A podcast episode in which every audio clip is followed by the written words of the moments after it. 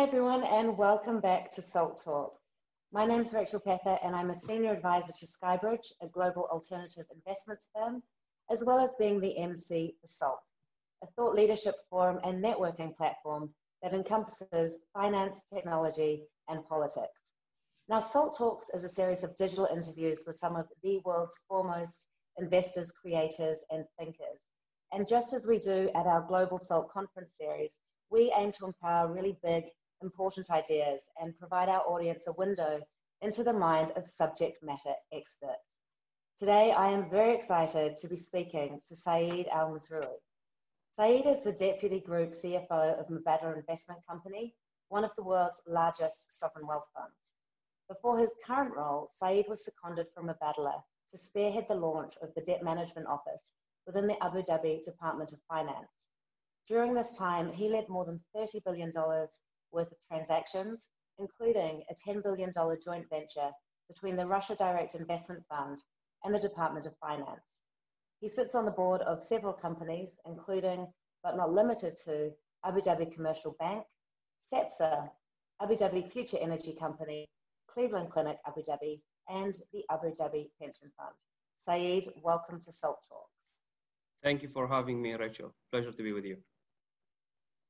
Now, I severely truncated your biography and I apologize for that. So maybe let's just start by tell me a bit about your personal background and, and how you ended up in your current role at Mubadala. Uh, maybe in short, uh, uh, I guess you have uh, you have uh, you have given a good brief on on my bio. My name is Saeed Mazrui. I have been with Mubadala actually since uh, 2007 a few years after Mubadala was stop, started in 2000, uh, 2002, I started my career in the investment banking uh, side here in the UAE for a couple of years before uh, joining Mubadala. And then I joined the acquisition team. It used to be called the acquisition team uh, back in 2007, worked under the leadership uh, uh, of Hani, who is also uh, uh, today the executive director of Mubadala Capital here in, in, in Mubadala. Then uh, I decided after a few years to change my career for a new opportunity, as you mentioned, to move to Department of Finance on a secondment basis to establish the debt management office. in 2009, with the with the global financial crisis, it was really critical and important for the government uh, to establish an office that will be the window for all debt issuances for the government, as well as managing the rating of the government or the sovereign rating with the rating agencies. We have done done a couple of issuances for the government, but we were also lucky at that time in 2010 and 2011. We saw increase in oil prices at 110, 120. We uh, we we pivoted the focus more uh, into uh, uh, looking into special projects here in, in Abu Dhabi. And if you would recall, on the back of 2009, we had a couple of uh, uh, credit situation and insolvency situation, either on the banking industry or on the real estate uh, side, where the, the government uh, needed to actually to intervene with these uh, with these entities. I had the pleasure at that time um, to work with the chairman of Department of Finance on these couple of projects. Uh, and we were very successful in providing funding and liquidity, uh, either on the banking side or also on the real estate sector, which were large sectors for us at that time uh, for the Emirate of Abu Dhabi. Excellent. And I, I want to come back to the points about the debt capital markets a little bit later on. But you obviously work for Mubadala now, which is one of the world's largest sovereign wealth funds. It's not your typical sovereign wealth fund, and we can go into a bit more detail on that later. But we have quite a geographically diverse audience on the call today. So for the benefit of those that might not know so much about Mubadala, could you give a, an overview of its investment strategy and focus areas? Of course. Uh, I always try, I mean, Mubadala is a very complicated organization, uh, but let me simplify it maybe for our audience into Mubadala Development Company, and then Mubadala 1.0, and then Mubadala 1. Uh, 2.0.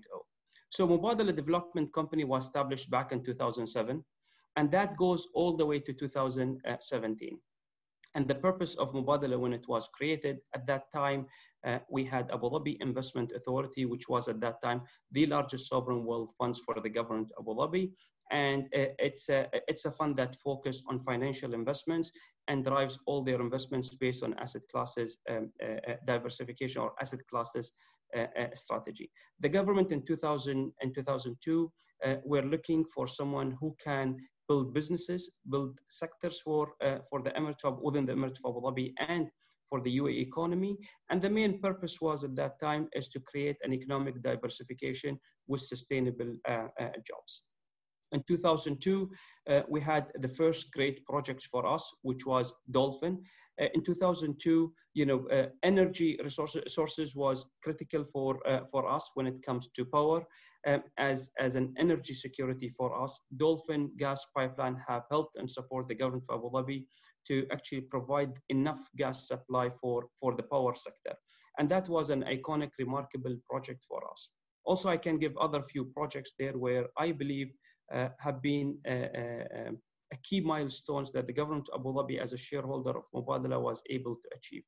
Um, the leadership here in, in Abu Dhabi, we're looking for uh, um, uh, a world-class health uh, uh, system or world-class world class health organization that can actually help and support the UAE national to be treated in, in Abu Dhabi or in the UAE vis-a-vis giving, uh, taking them abroad either to Europe or, or North America.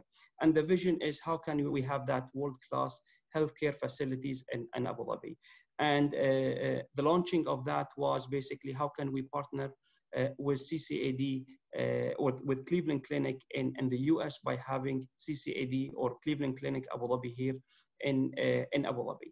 Uh, what's really interesting now, after a few years after opening uh, a Cleveland Clinic, we have seen high quality uh, feedback from individuals and patients, either from Abu Dhabi or the region, that basically the vision that was set that instead of people traveling abroad and getting uh, uh, that uh, high quality healthcare services to be delivered to them in Abu Dhabi. And we were able to achieve uh, that vision and we continue to improve on that. Uh, on recent transactions or recent uh, initiative that we came up with, especially on the technology side, I think it's becoming a hot topic, especially with uh, what Mubadala have been doing either with vision funds or the direct investments that we are doing on the technology sector. And I guess we will touch base on that uh, uh, in the coming few minutes, is Hub 71, where we're trying also to build an ecosystem in the Emirate of Abu Dhabi. How can we help entrepreneurs? How can we help uh, uh, venture capital to come and to establish uh, businesses and to grow businesses out of Abu Dhabi?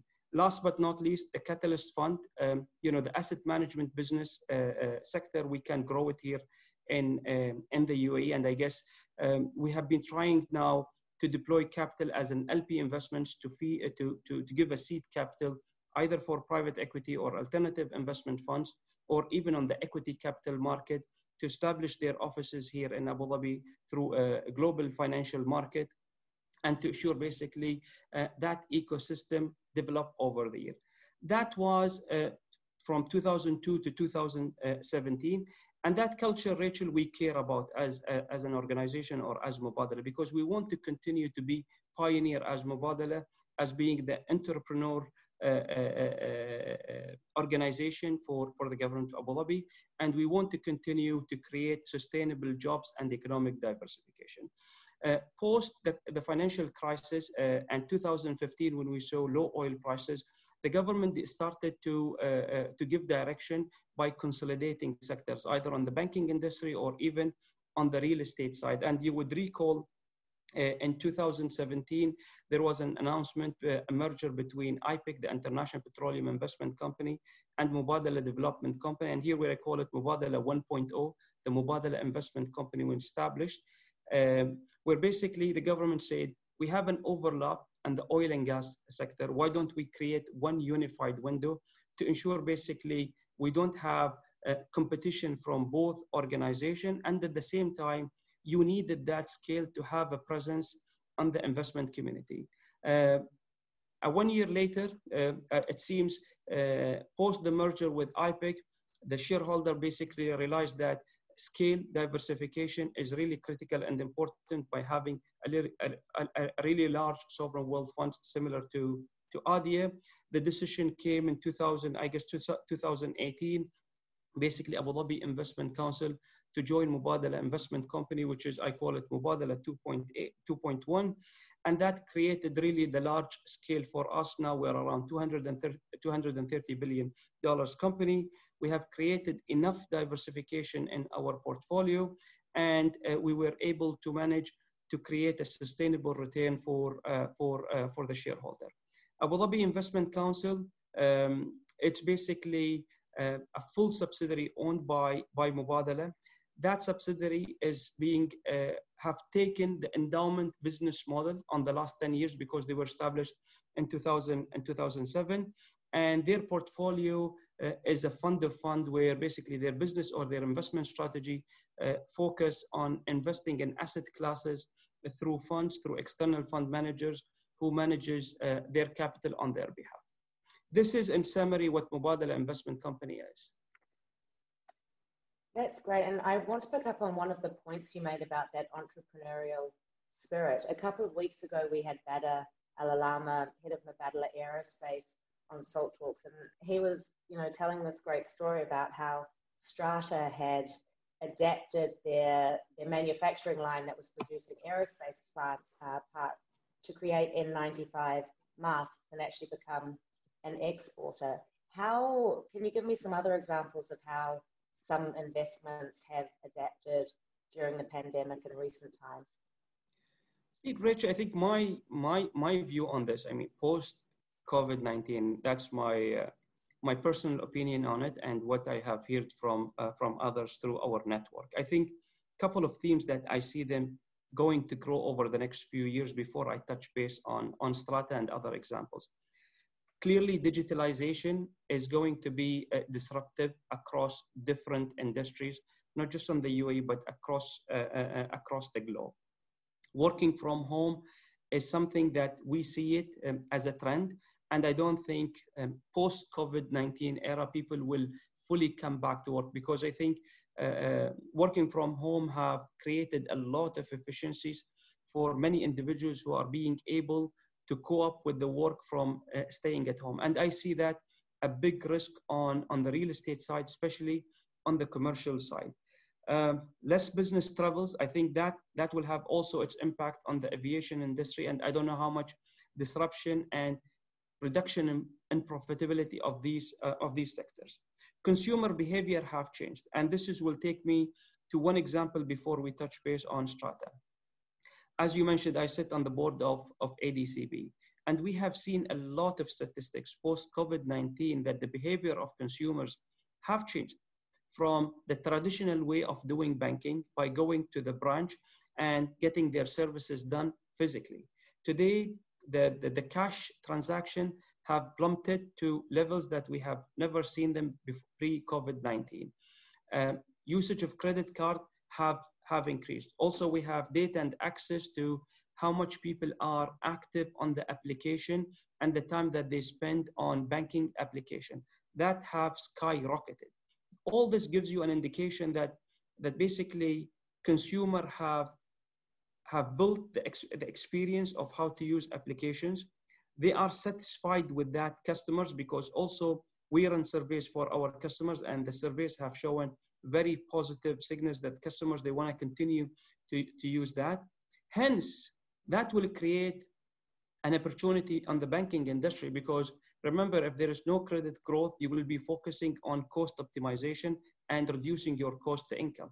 And that at the same time, as it's being profitable for the bank, improving the return on equity, that also will reduce the number of jobs as you're start, starting to, to close branches or to have branch closures because um, you really don't need all this number of branches if retail customers more specifically are happy and ready to use all these online um, uh, applications. On the retail side, I think uh, uh, the retail is going to shift completely from shopping malls to, to online. And maybe we have we have seen it within within our families, uh, with my wife and with with friends that people. I mean, uh, uh, personally, I use not to to shop online. Um, you usually go and buy uh, consumer goods by spending some time on the shopping malls. Now you are forced to use Amazon and other uh, online applications because of the COVID, because of the quarantine, and the less movement that we um, we see. So Strata is is another good model to me that how how the banking industry, how the retail industry, uh, how these companies will change their business model because you really need to adapt yourself uh, to the new era. Because to me, banking, if you we're not going to be spending on digitalization, uh, I think we're going to be lagging behind as a bank because customers are going to be demanding more technology, more applications to be to be in place. That's what Strata, I think, uh, uh went for because um, yes, you are an aircraft composite structure manufacturing company, but on the long term, uh, uh especially if there will be a slowdown on aircraft uh, uh purchases, uh, then also you the supply chain will reduce um, with that minimal growth on on the aircraft manufacturing sector. So you really need to adapt yourself how you can pivot uh, uh, by creating new business products or creating new projects for you, be it N95 or even um, to take a step back and to say, should I focus on uh, uh personal uh, protection equipments that basically can be a new business lines for me to cover for any losses that I potentially could um, could have from the airline industry. No, that's um that's really interesting, and I want to actually just follow up on something that you said previously about this when Mubadala Development Company was more focused on economic diversification and job creation within the Emirate. Obviously, the UAE economy, I guess, like most economies, have taken a hit during the pandemic. Will Mubadala 2.0 look to invest more locally again to support the regional economy, or how do you see that playing out in terms of investment strategy? we as an institutions we have been always uh, um, uh, in the in the centric of our strategy always Abu Dhabi and the Emirate, uh, and the UAE economic diversification has been always uh, in our mind uh, whenever we see opportunities whenever we see that Mubadala can play a role on that um, we will continue to play that because um, it has been always mentioned by our CEO managing director that the culture of being a sector uh, builder or a business builder, uh, something that we need to continue to maintain as a culture because that's our roots and that's how we we evolve as as an organization. As uh, maybe you have mentioned, post COVID nineteen, I think data and statistics um, uh, they don't really look good in terms of uh, um, what numbers we're going to see in 2019. I guess uh, we're going to see the GDP dropping by six to eight percent this year, and maybe hopefully a potential of a growth of around uh, uh, three percent uh, next year. as you know, the UAE GDP has two large external factors that is impacting our our growth. One is oil prices. Uh, as revenue represents, oil revenue represents one third of our GDP, and that volatility would have a significant impact uh, on, on our growth going uh, forward. Also, there are sectors, be it retail, hospitality, uh, uh, uh, real estate sector. Um, those sectors in combined, I think also they represent one third of our um, GDP. What's really important here for us is basically um, the, the, um, the international uh, uh, uh, traffic that comes to, to Dubai and to the UAE. without this, I think the oversupply of the of the retail or the real estate sector or the hospitality, it won't be covered by the local the local demand. Hence, uh, uh, the programs that are being set by the government-related entities, be it Mubadala or other government-related entities in, in, in Dubai, will have to continue to support the, the UAE economic growth by having new programs and, and, and new industry that will basically revive uh, uh, uh these industries to come back post COVID-19. Uh, one good example of that is Expo 2020, which is going now to be Expo 2021. Um, it's uh, uh, hopefully uh, uh, it's going to take place next year, but that's a risk factor also that um, if it get delayed uh, again by another one year, that is a risk on the UAE economy because um, it's going to take out many of visitors that were supposed to plan to come to the UAE but let's see how uh, the virus will play and if, if we're going to see a vaccine by the end of the year. Yes, inshallah, fingers crossed. Um, I'm just interested when you talk about Mubadala 2.0, obviously across a lot of different asset classes, a lot of different geographies. How do you view the world when you break it down into separate economies or separate geographies? Maybe, I don't know, let me, maybe I think, why don't I give you um, some overview of our strategy and then where you feel you want me um, to uh, to speak more, I'm very happy to um, also to to to double click on specific specific areas. But Mubadala, even pre COVID 19, I think our strategy has two folds. Um, we spoke about the first fold, which is uh, basically the local investments. Uh, and as I mentioned, this is on the core of our strategy, and we'll continue uh, uh will continue to invest on the local economy where we see it's relevant for Mubadala and commercial basis. And we will continue to support to help the economic diversification and creating sustainable jobs uh, uh, here in, in the Emirate of Abu Dhabi or in general uh, uh in the UAE. But for us internationally, we will continue as an institution to grow and to manage our portfolio. Uh, we'll continue to enhance the resilience of our portfolio and manage the volatility of that portfolio to ensure basically we achieve an acceptable risk-adjusted return uh, for, for, for our shareholder. Tactically, maybe on the last 18 month or 24 month, we have embarked on a strategy on specific sectors. I'm going to come uh, to those sectors.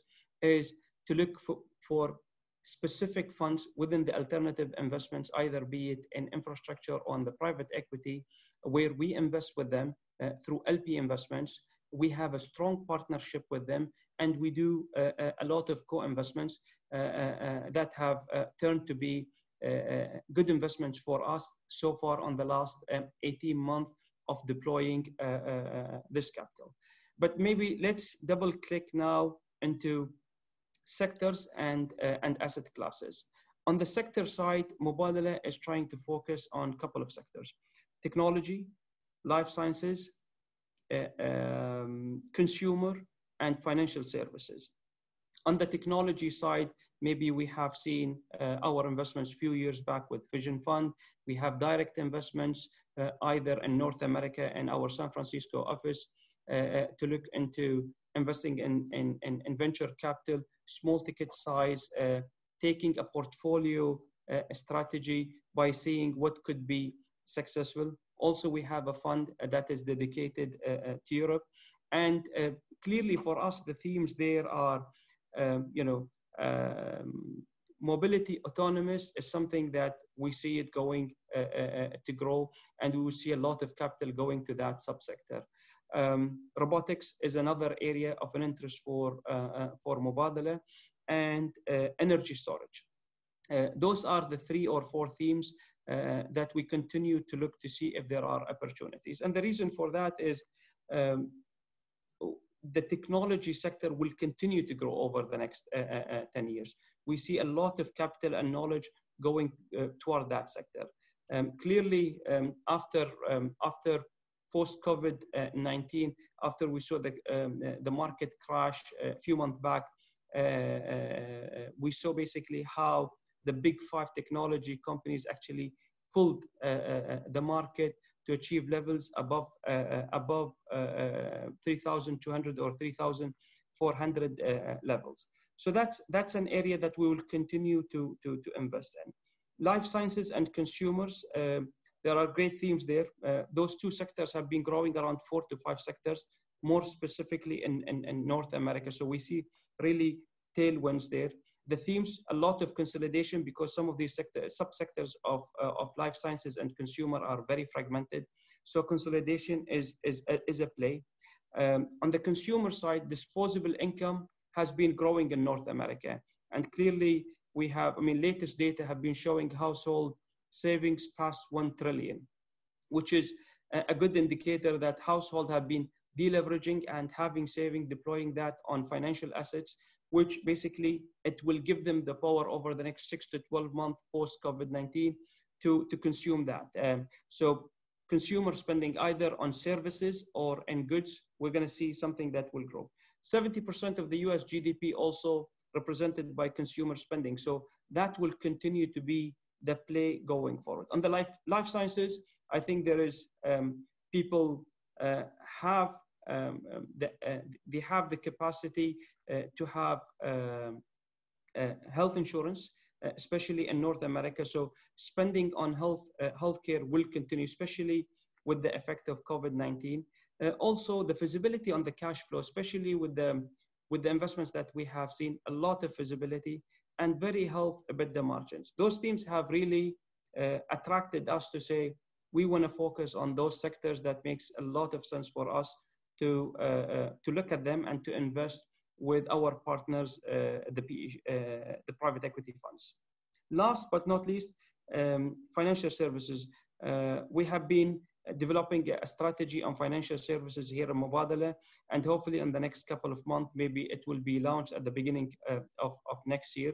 Um, it's a large sector. It represents almost 6% of the, of the global GDP. It has been growing at 4 to 5%.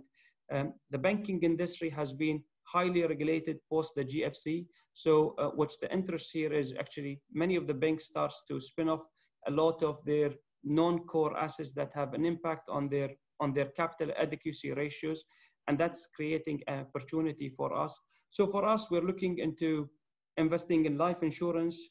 We're looking for corporate brokers and general insurance, also consumer finance, as I mentioned on how household uh, uh, starts to deleverage and having savings. Consumer finance uh, near prime is an area that we like. Fintech is a big play with, with, with payments. So those are the couple of uh, subsectors that we're looking to, uh, to invest in. And the team are working on that strategy. And hopefully by the, by the beginning of next year, we see the launch of, of, of that strategy.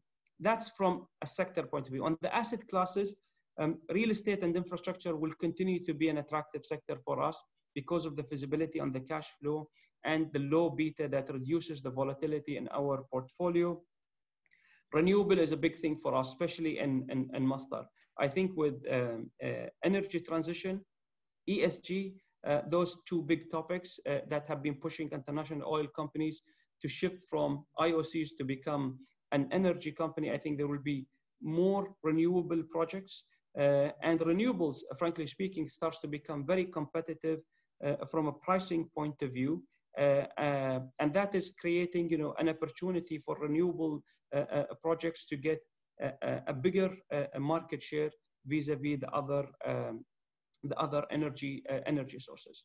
Last but not least, from a geography point of view, maybe you have seen our investments in Asia, more specifically in China and India, uh, be it uh, Reliance Jio or Reliance Retail and our SIP team, the Sovereign Investment Partnership, uh, uh, already investing in, in, in, in China. And we like both, uh, both geographies or both countries because of the GDP growth that we see, increase in wealth and wealth distribution, um, the urbanization rate a pace that is going, uh, uh, both countries are going through, is actually creating an opportunity for us. Also, we have been very lucky in India also to, to partner with Reliance. Reliance is, uh, is a very credible partner, a large corporation have a very successful track record and execution capabilities. And we were lucky with other financial, um, uh, financial institutions and sovereign wealth funds to invest either on Reliance Jio or uh, uh, Reliance Retail. And definitely, North America will always be uh, uh, an area that we will invest in because of the size of the economy and the opportunities being created across different sectors in, in the United States.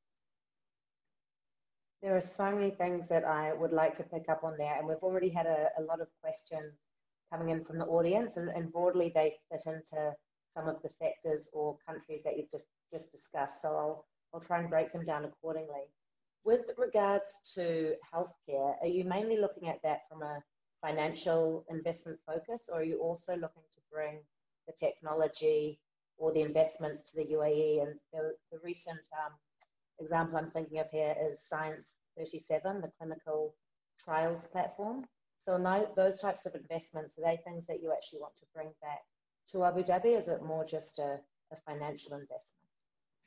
See, I think we, we need to segregate be, between you know the international investments and the national investments we do, but there is a coordination there. So for us, everything on the international side, it's uh, purely driven by the financial, the expected financial returns that we are going to achieve, either on direct investments, LP investments, or, or co-investments. But at the same time, uh, between you know our local team, if they realize basically there is some, something that is really interesting and it makes sense for us to establish it here in Abu Dhabi or in the UAE, you would see that coordination between the international team who have done the transaction uh, with with the local team to see if we will be able uh, uh, uh basically to copy or to paste to to to reflect or to to to place something like science uh, 72 to uh, to be here in, in, in, the UAE.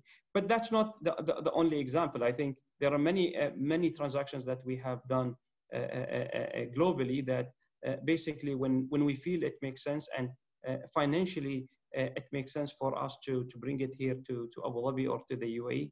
Definitely, that creates an opportunity for us um, to partner either with the, the government or to partner with the private sector to launch those projects here in Abu Dhabi. Great, and I, there's a, actually a question that's come in from uh, Ken Lustig, um, which kind of ties in some of these themes and points you've just made. Uh, given your um, ownership or involvement with Global Foundries and ATIC, do you see Mubadala bringing any large-scale technology infrastructure investments into Abu Dhabi? And, you know, you did touch on sort of data centers. Do you see those, um, you know, data centers or hardware manufacturing being brought into Abu Dhabi? Uh, Rich, I think the, the short answer, if it, if it is relevant and commercially makes sense for us to bring it um, uh, to Abu Dhabi and to, to the UAE, uh, absolutely we uh, we are going to bring it. I think we brought a lot of uh, services industries. I think technology and the industry is more complex uh, in nature because of its complexity, but generally speaking, as um, as a vision or as a, uh, as a direction for us as an institution, uh, we always try to see if there is a possibility that we can uh, replicate something here in, in Abu Dhabi or in the UAE and it makes sense commercially, uh, we will definitely bring it. Excellent. And I, I do want to take a step back actually and ask some, some broader Mubadala questions, but just a, another quick question that's come in from the audience. And you mentioned financial services as a sector as well. Uh, is digital assets an area that you're looking at, and what is your exposure to this portion of uh, financial services? Uh, I mean, our exposure in general, our exposure, if I would exclude uh, the national, uh, uh, the national banks here, we own a large stake in First Abu Dhabi Bank and Abu Dhabi Commercial Bank. Our weighting on the financial um, services relative to the to the overall of Mubadala's portfolio is is very minimal. And that was the rationale behind is why we have not entered the financial services sector. And especially it has that growth of four to 6%. It has been growing at 4%. Um, and there are a long list of potential transaction uh, uh, that we see that we can execute as an institution. On that basis, uh, the team have been really working uh, uh, on this on the last couple of months, and hopefully we would see launching this uh, um, strategy on the next couple of couple in the next couple of months, maybe at the beginning of, of, of next year. Um, and that will touch base on uh, the sectors that I have um, mentioned, either be it on the fintech or payment, uh, but large part of that, as we as we spoke, that uh, um, the sector itself, we like it. A couple of sub subsectors of that, it's a priority for us, um, but really depending on um, uh, how that strategy will, will evolve on the next couple of months and what's the right um, start for us. Are we looking to do LP investments with funds and then do the co-investments or are we going to, to partner with private equity right away to do co-investment opportunities? The picture today is not clear because we're still working on, on, on that strategy. So, you know, you mentioned going into things as, a, as an LP uh, and co-investment. One of the other reasons that Mubadala isn't your typical sovereign wealth fund, and this ties back to the entrepreneurial point, is that you do manage third-party capital. You're one of the first, uh, I think, I think the only sovereign wealth fund in the world to do so. Can you talk a bit more about that program and how you see that evolving over the short to medium term as well? Uh, maybe we talked about how Mubadala has the spirit of uh, trying to come up with new ideas, right? Um, and we have this uh, uh, space of thinking outside the box, uh, and we don't really shy away uh, from those ideas. So uh, the team who have worked on managing third-party capital came with that idea, and at that time it makes a lot of sense because one, um, it will be we will be the first one as a sovereign wealth funds to, to manage third party. But not just that, the reason, but also it validates many things. It validates your uh, uh, institutions. Uh, also, it validates your knowledge. Uh, it validates your reliability as an institution to manage third-party capital. And also, it gives the opportunity uh, um, for some part of Mubadala team uh, to get to, to be on the other side of the fence where they're not managing Uh, one shareholder money or the government money, but they manage other financial institution uh, money and they get scrutinized for uh, managing those uh, those funds.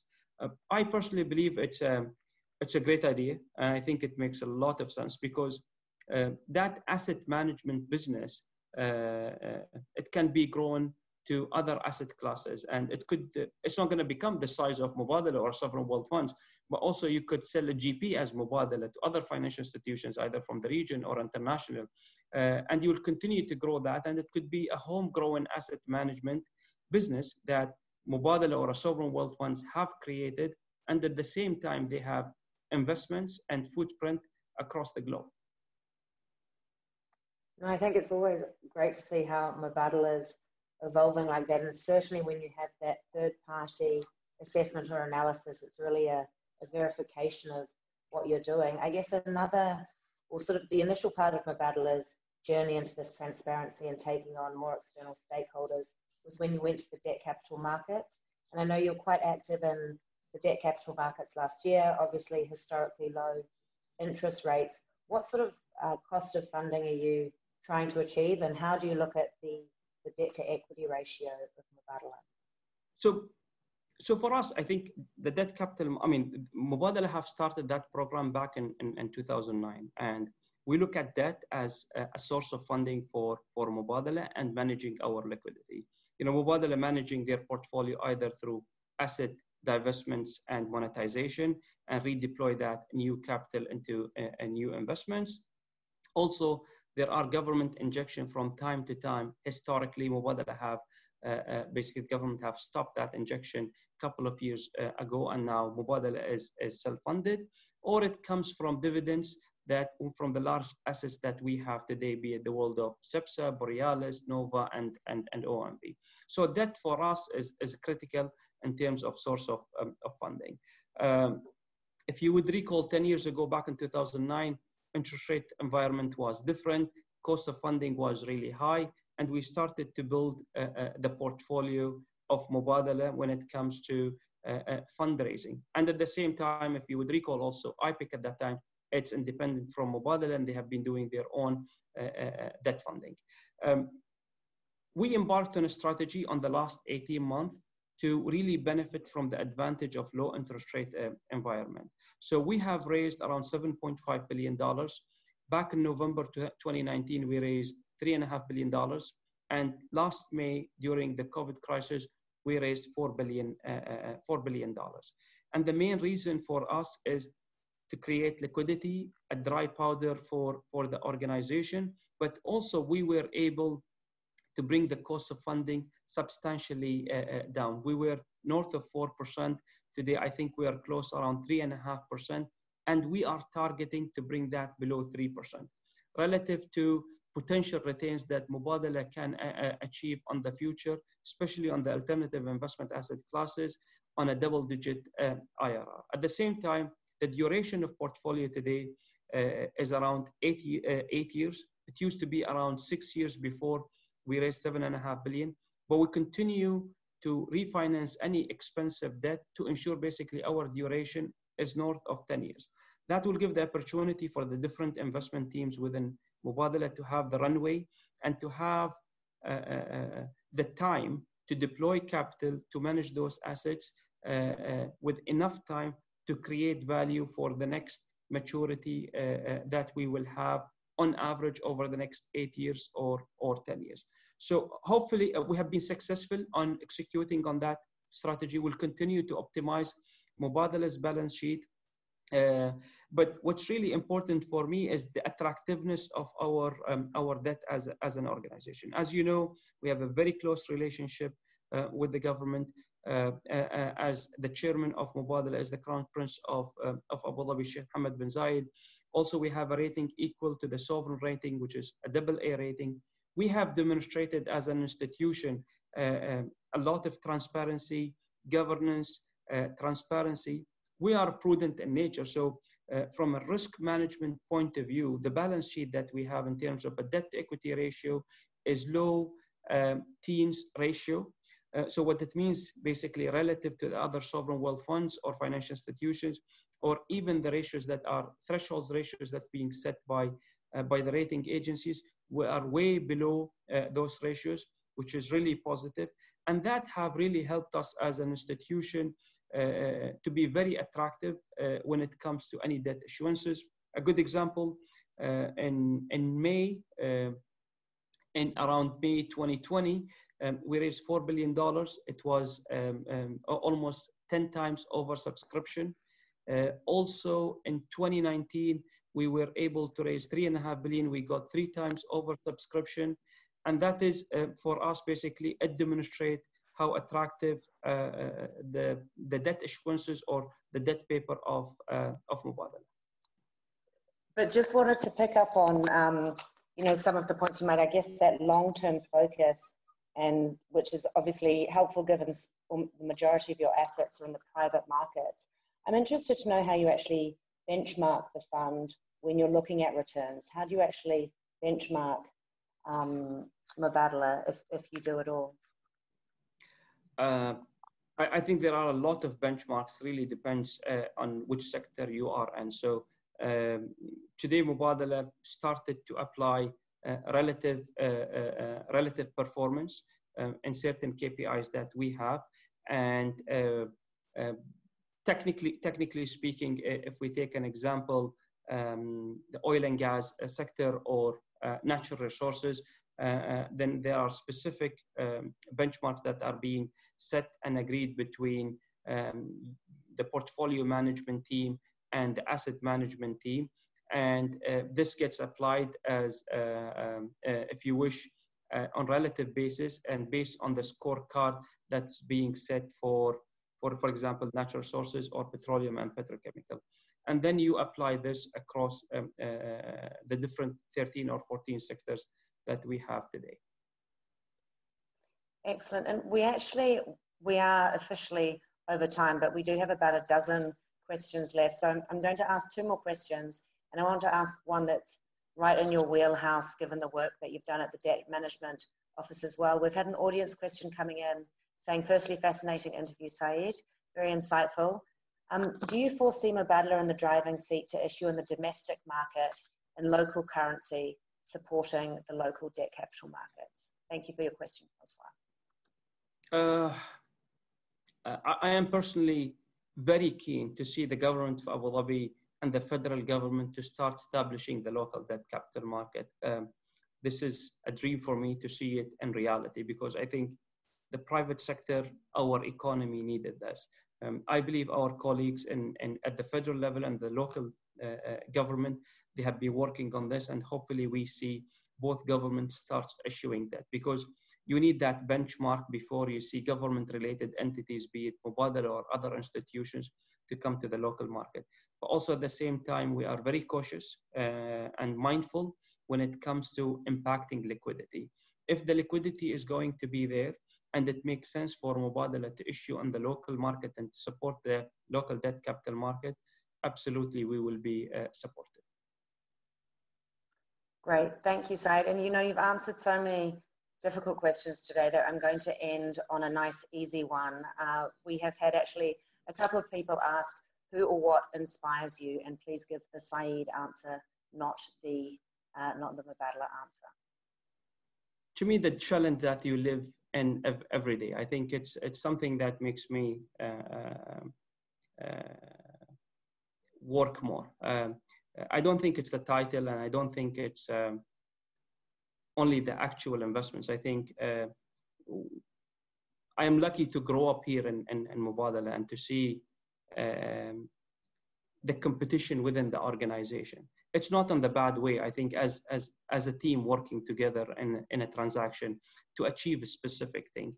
Um, that journey that you spend either on the buy side or on the sell side, a good example for us uh, to me is the journey of CEPSA. We spent almost 14, 15 months from the start to the, to the finish. Uh, and you go through uh, ups and downs on, on that journey. Um, sometimes it works with you, sometimes it doesn't. Uh, uh, and those challenges actually, it makes me uh, work hard, push myself more beyond the boundaries um, and to challenge my my team and the different teams that we are working with in in, in, in Mubadala.